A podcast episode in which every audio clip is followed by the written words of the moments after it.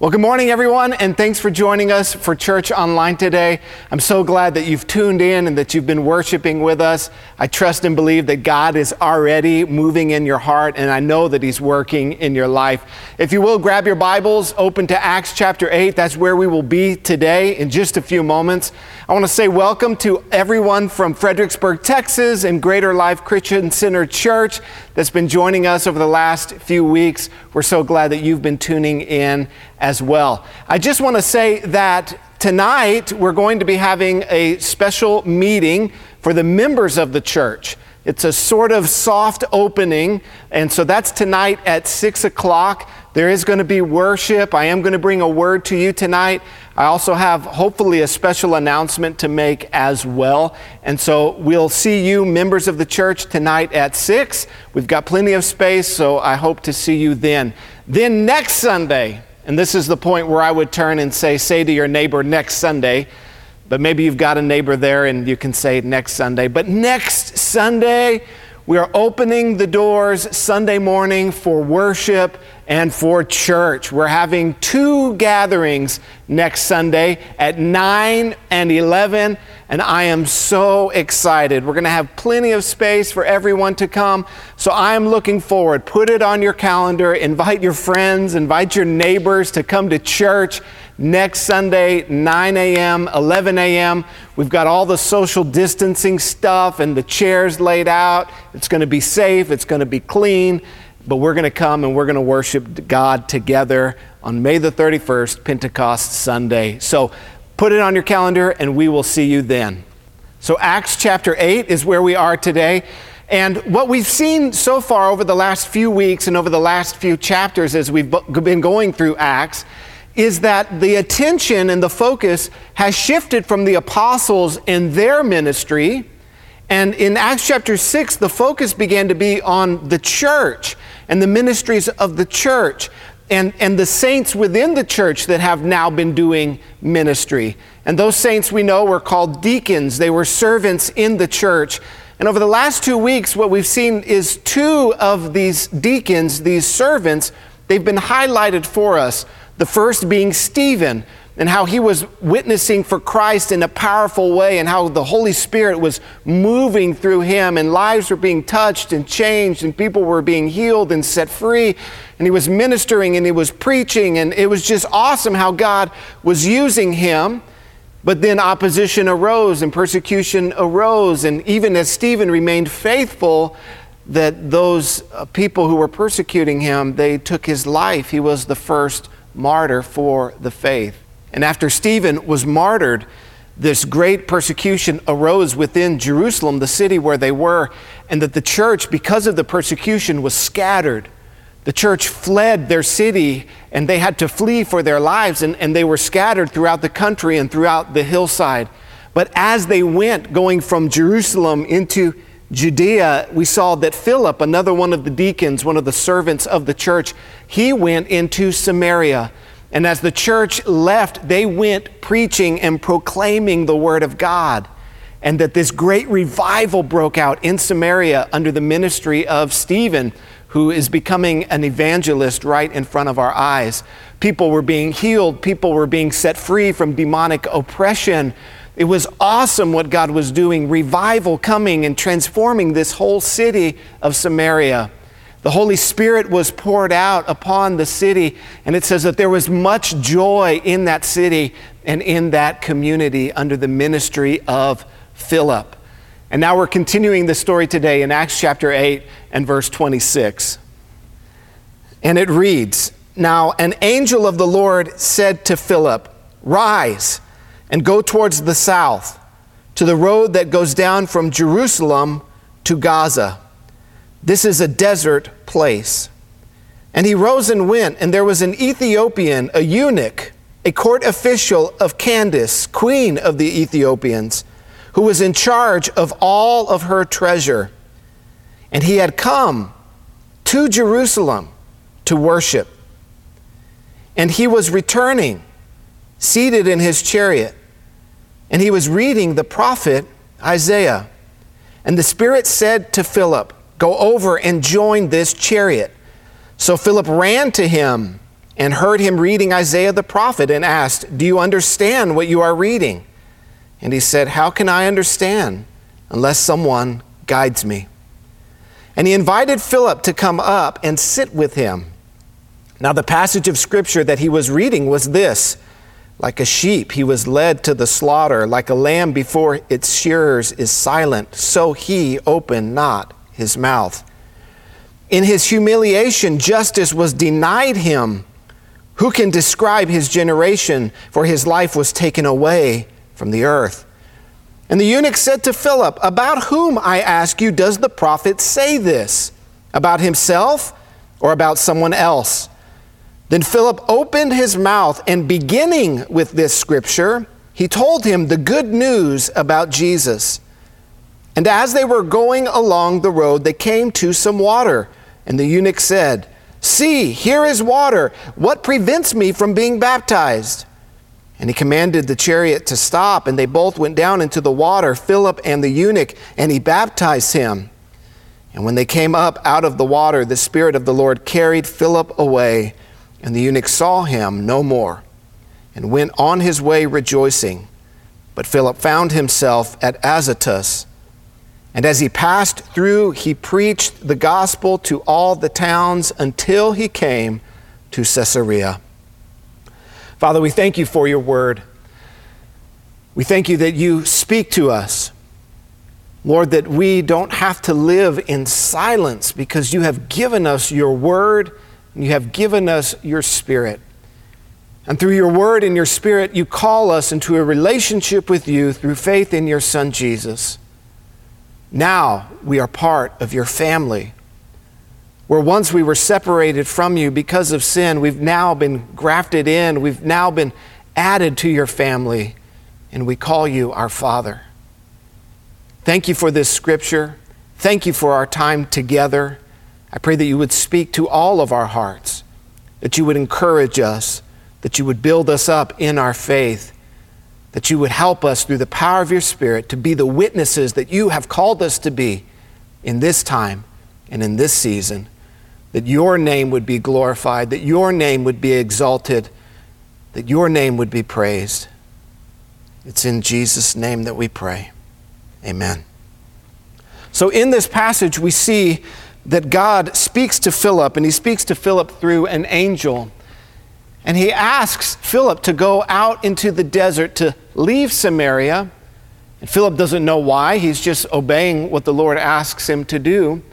But that there was this man there, this Ethiopian eunuch, who had come from Ethiopia to Jerusalem, it says, to worship God. Now, what you might not know by reading this is that this is a very well off individual. He's in a high position within the government. He's in charge of all of the wealth for the queen Candace of Ethiopia. He's also uh, very wealthy. We know this because he has a copy of the scriptures. You see, it was uh, very cost prohibitive to have a, a personal copy of the scriptures in that day because of the man hours that were required to transcribe the scripture. It could take a trained scribe working eight hours a day up to two months to copy a copy of the Old Testament. And here we see that this eunuch, he has a personal copy. This was something that was unheard of unless you were very wealthy. The way that people accessed the scripture in that day is they went into the synagogue, and each synagogue had a, a copy of the scriptures, and, and someone would take it out and would read it to them publicly.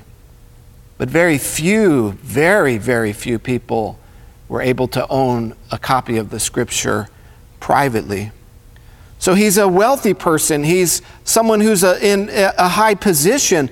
We see that God has been working in his heart because he's made this thousand mile journey to go from Ethiopia to worship God in Jerusalem. Now, we don't know how he heard about God or the God of Israel, but somehow he's heard about the God of Israel, Jehovah. And he's come, he, he, God is working in his heart. He's come to worship this God in Jerusalem. But most likely, he was not able to worship God when he got to Jerusalem for two reasons. The first being that he was a Gentile. Gentiles were excluded from the, the inner parts of the, the temple. They weren't able to go in past what was called the wall of division. The Gentiles, even if they had converted to Judaism, they were separated. They could only go so far, and only Jews were allowed to go into the, the place where God's people could, could worship into the inner parts of the temple grounds. The Jews were really kept, uh, or the Gentiles were really kept outside. They were pushed out and excluded. They weren't allowed into the assembly. But the second thing we know about this man is that he is a eunuch. And in Deuteronomy 23 1, it tells us that eunuchs are to be even excluded from the Gentiles that have converted to following Jesus. They're not even allowed into the assembly at all. So, because of this man's unique situation with his reproductive organ, even after he made this thousand mile journey, when he got to Jerusalem, what he likely found was closed doors. People saying he can't worship God, he's being shut out.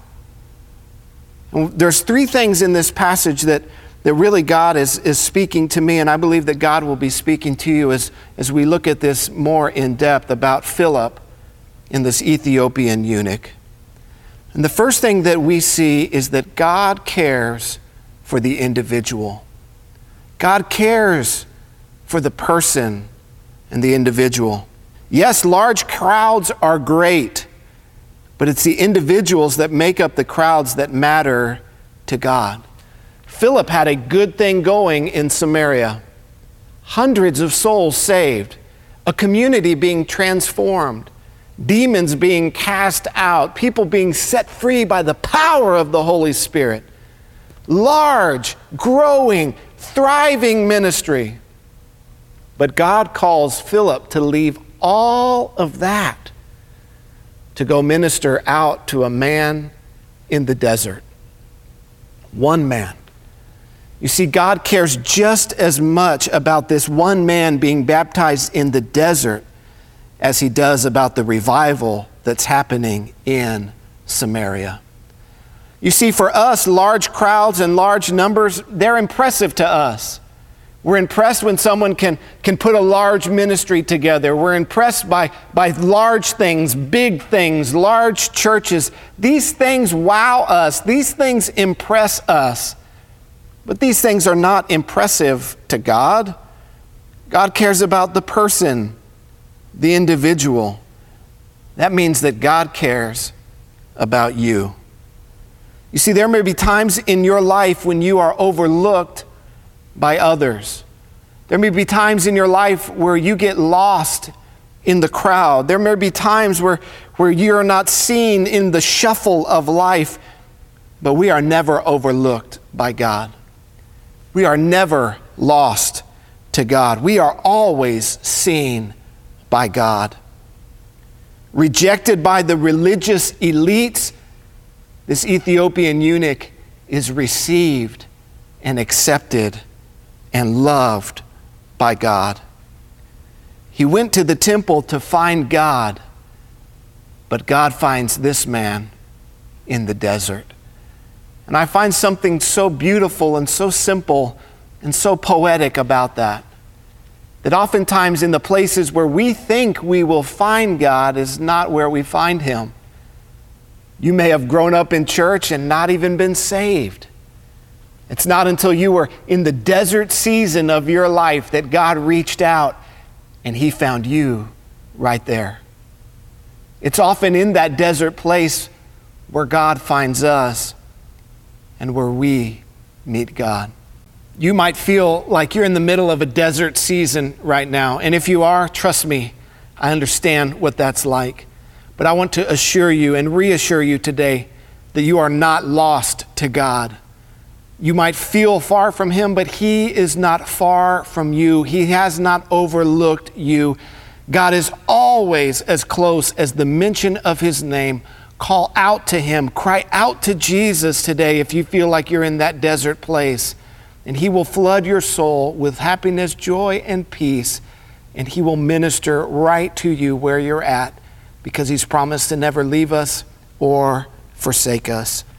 The second thing I want to draw your attention to this morning is Philip's submission to the Holy Spirit. Philip listened to the Holy Spirit and he listened to the angel and he followed God's leading throughout this whole story. And we too, like Philip, we must be sensitive to the leading of the Holy Spirit in our life if we're going to be the witnesses that we've been called to be by Jesus Christ. You know, as we've looked at the life of Stephen, as we looked at the life of Philip, what we've seen is that these are ordinary men. They're not apostles, they're servants in the church, yet God is using them through the power of His Spirit to do extraordinary things for Him. And it shows us, it's a picture for us of what the life can look like, what your life can look like through following the leading and the directing and the guiding of the Holy Spirit. You know, there's this idea, this thought, this lie that goes around that the Christian life is dull, is dead, is dry, is boring. Listen, it is not any of those things. Look at Stephen's life. Look at Philip's life. You could say it's many things, but you could not say that it is boring.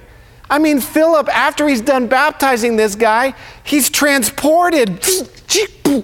He's transported out of the water to some other city, miles and miles away. This is thousands of years before anybody ever said, you know, ding, ding, beam me up, Scotty. He was beamed up by the Holy Spirit. This is amazing. This is incredible. But these are just guys who are being led by the Spirit. And if you too will humble yourself, will submit yourself to the leading of the Spirit in your life, I promise you that the Christian life for you will be anything but dead, mundane, dry, dull, and boring.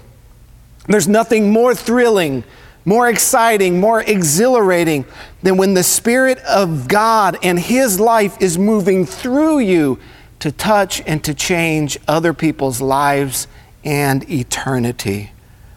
No matter how many times we've felt this inner voice, though, no matter how many times we, we feel this prompting, so many times we, what? We ignore it we don't respond. How many times have you heard this voice, the Spirit leading? Go pray for this person. Go encourage that person. Go share the gospel. Go share your faith. Go witness to this person, to that person, to that individual. Go give to these people. Go serve these people. And we don't do it. We fail to do it. You know, it's not the devil telling you to go pray for somebody. Who's telling you to do that? It's the Holy Spirit. Do you think that's you? Well, that's just my imagination. No, that's the inner voice, the inner prompting of the Spirit saying, Go and minister in the name of Christ. So, why don't we do it? Only one reason because our flesh gets in the way. Our flesh stops us from doing what the Spirit would lead us to do. We say and ask things like, What will they think of me? What if I don't say the right thing? What if I come across in the wrong way? What if I am misunderstood? What if they reject me? You know what's missing and absent from all of those statements? Christ and His glory. You see, we're so worried about ourselves. That's the flesh. We're called, you're called to live a life that is led by the Spirit, not a life that gives in to the flesh all the time. You see, we think that giving into the flesh is just this all this carnal, overt kind of sin. Listen, there's more to giving into the flesh than that. It's being proudful, it's being concerned about yourself, it's being self conscious and not God conscious and spirit conscious all the time. We need to be focused on what the Spirit is leading us to do. You know, as I look at Philip and I, I see the way that he was used by God in this story, I see three things that I want to highlight for you. And yes, I know it's three points within a point, but these are quick. I'll go through these quickly. Three things that we can see in Philip's life that all of us, myself included, we need as God's people to grow in. And the first is he had an open ear. He had an open ear. He, he could hear the voice and the leading of the Holy Spirit. His ear was tuned to hear what the Spirit was leading him and telling him to do. He knew how to listen for that still small voice, those promptings of the Spirit. Go and talk to that person. It says Philip ran to go and do it. You know, one thing that really amazes me is that when my family gets together, and I've got quite a large family, my parents had five sons, four of the sons have children. And so, with all of our kids together, there's 13 little kids in the house. And with 11 or 12 adults and 13 kids, man, it is loud and it is chaotic and it is pandemonium. And we love to get together. We haven't gotten together in almost three months now. But when we do, it's so much fun and so exciting, but it is wild. And there's a lot of noise going.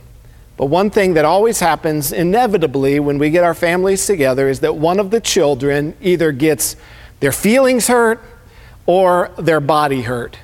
And there's been more than one occasion where a family gathering has resulted in a trip to the emergency room. We're not bad parents, it's just, you know, little kids can be little kids.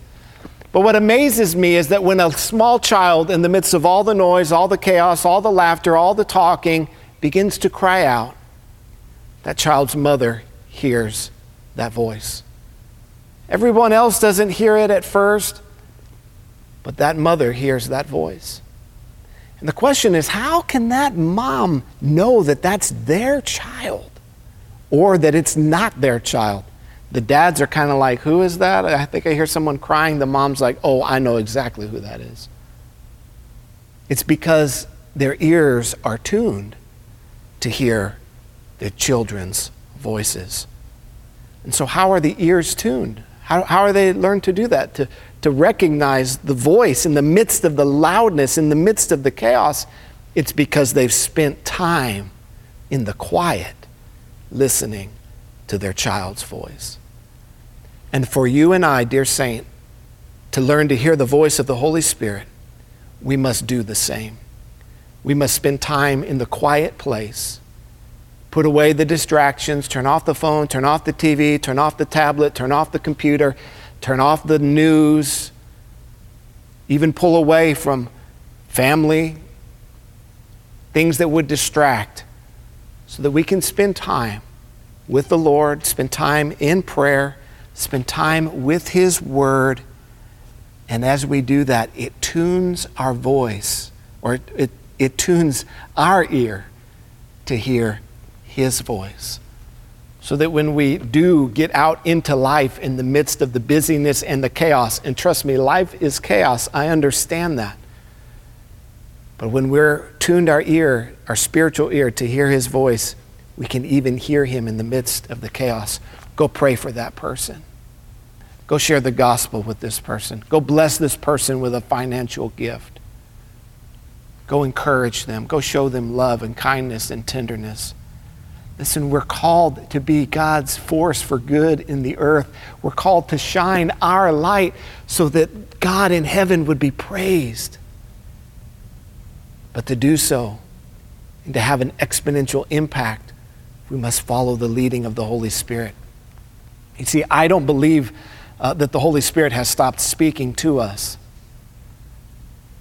I believe that the reason we don't often hear his voice is because we haven't learned to listen, not because he is silent. Now, of course, we know that the Lord, the Holy Spirit, he will never contradict his written word. He will never tell us to do something that his word strictly for, pro- prohibits and forbids. But we must learn to tune our ear like Stephen and to have an open ear to the voice of the Spirit.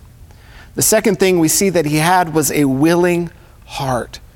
Philip was willing to go anywhere and to do anything in service to God and others. Think about what Philip left behind to step out in faith into nothing, into barrenness, into the desert, where all that was out there was rocks and lizards and snakes and cactus, for all he knew.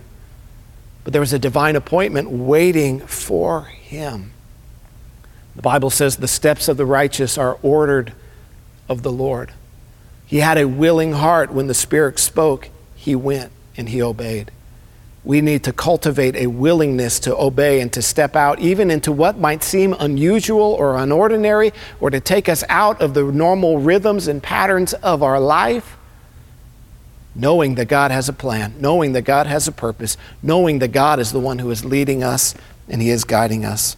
And the third thing I want to point out to you that Philip had that we need to uh, grow in is that he had an informed faith. He had an open ear, he had a willing heart, and he had an informed faith. When he came upon this man in the book of Isaiah, chapter 53, he's able to, to take him from there and beginning with this place, launch off into explaining to him the whole gospel, the whole good news about Jesus. I know that Philip probably went back to Genesis and said, God is the creator of everyone and everything, and that God made the world very good.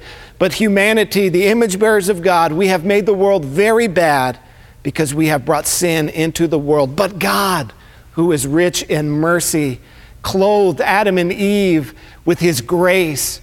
And he promised to bring a deliverer, a savior, a king, a messiah who would fix what we had broken.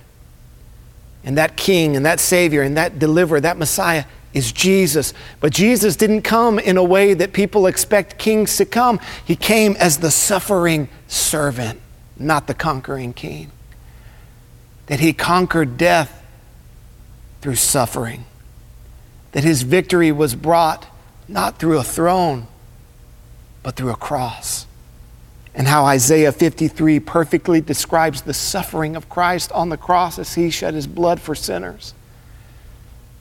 Philip had an informed faith. Now, I'm not saying that you have to be able to answer every question or every objection, but it's apparent that Philip was a diligent student of the scripture and the apostles' teaching, even though Philip would not have had a personal copy of God's word.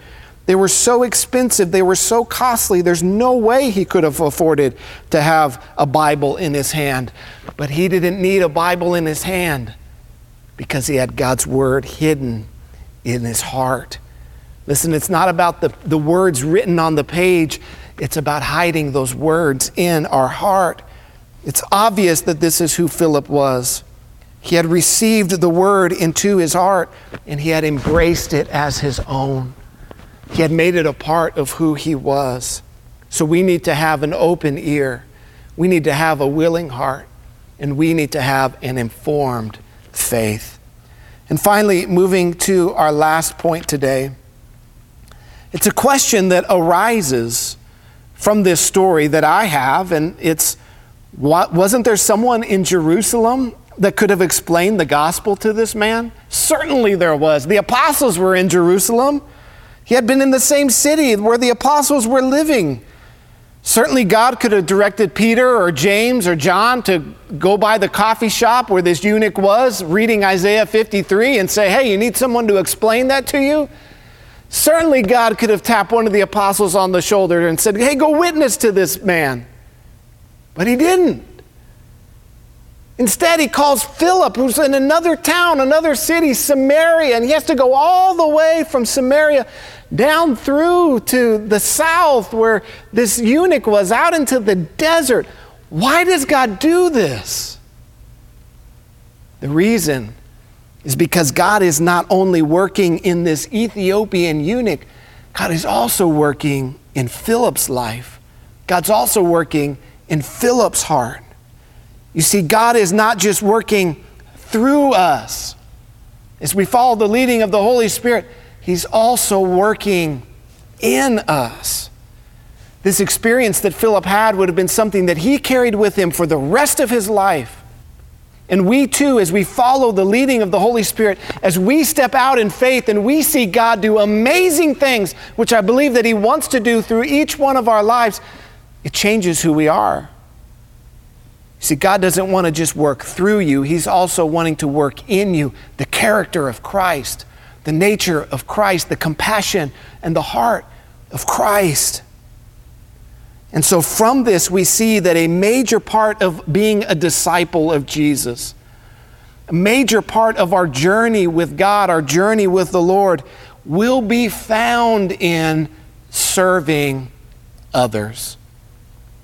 serving others. You know, sometimes we think we have our relationship with the Lord, and then we have this other thing that we do where we serve others or we serve in the local church. Let me tell you something these two things are intertwined and they cannot be separated. What God wants to do in you, He will do as He works through you. As you experience the life of God and the Spirit of God being poured out through you, it changes who you are. It transforms the way you think, the way you see things, the experiences that you have. A major part of your growth in the Lord will be found in service to others.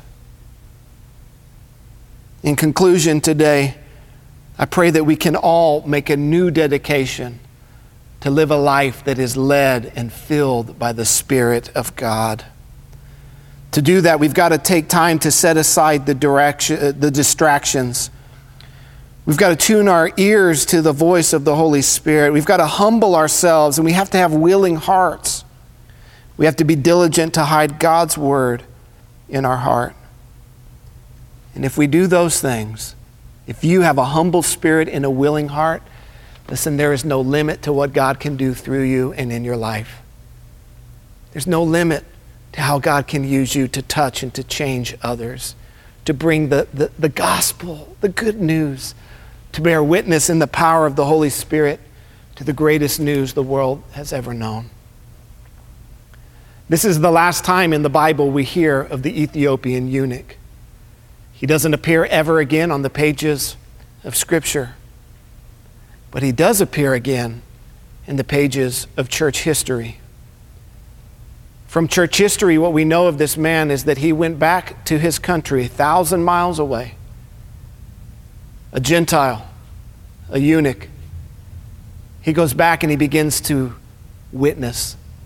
He begins to share the incredible joy and the rejoicing that he has, the joy of the Spirit, the joy of salvation. He begins to share it, he begins to spread it. He uses his position of prominence to start and to plant churches. And do you know that in Ethiopia today, to this day, there are churches that trace their origins back to this man. There are still churches meeting today that have come from the spiritual heritage and the legacy of what God did on this one day through a man who was obedient to the voice of the Holy Spirit. You do not know what obeying the Spirit can do and mean for the generations that come. We never know. We never know what we do, what difference it makes as we follow the leading of the Holy Spirit. We never know the impact that it can have in the harvest field of eternity. Listen, somebody witnessed to Billy Graham, one person. You, you could, you could, God could use you to, to save the next Billy Graham to, to witness to the next great evangelist, to, to the next great pastor, to the next great teacher. You, you just don't know what God can do through you and through your life. And we won't know on this side of eternity. But what we do know is that we have to be willing, we have to be listening, and we need to hide God's words in our hearts so that we're always ready to share the gospel. God wants to use you. God wants to use you to be a witness for Him and to change eternity for souls. Let's pray. Father, we thank you for your word. Lord, I pray that you would help us to tune our ears to the voice of your Spirit. Lord, that we would do so by pulling away from the noise and, and poring over the pages of Scripture. That we would be mature in your word Lord, not tossed to and fro by every wind of doctrine, but that we would be well established on the rock of your word. Lord, that we would have a willing heart. Lord, whatever it is that you call us to do, whether it's strange or not, Lord, that, that we would be willing to go out of our way in service to you and to others. Lord, as we look forward to uh, reassembling, to regathering as your people, Lord, we pray that your Spirit would move in a mighty way and that revival would come to our hearts and to our city and our community and our families. and that you would be exalted and praised. In Jesus' name we pray. Amen.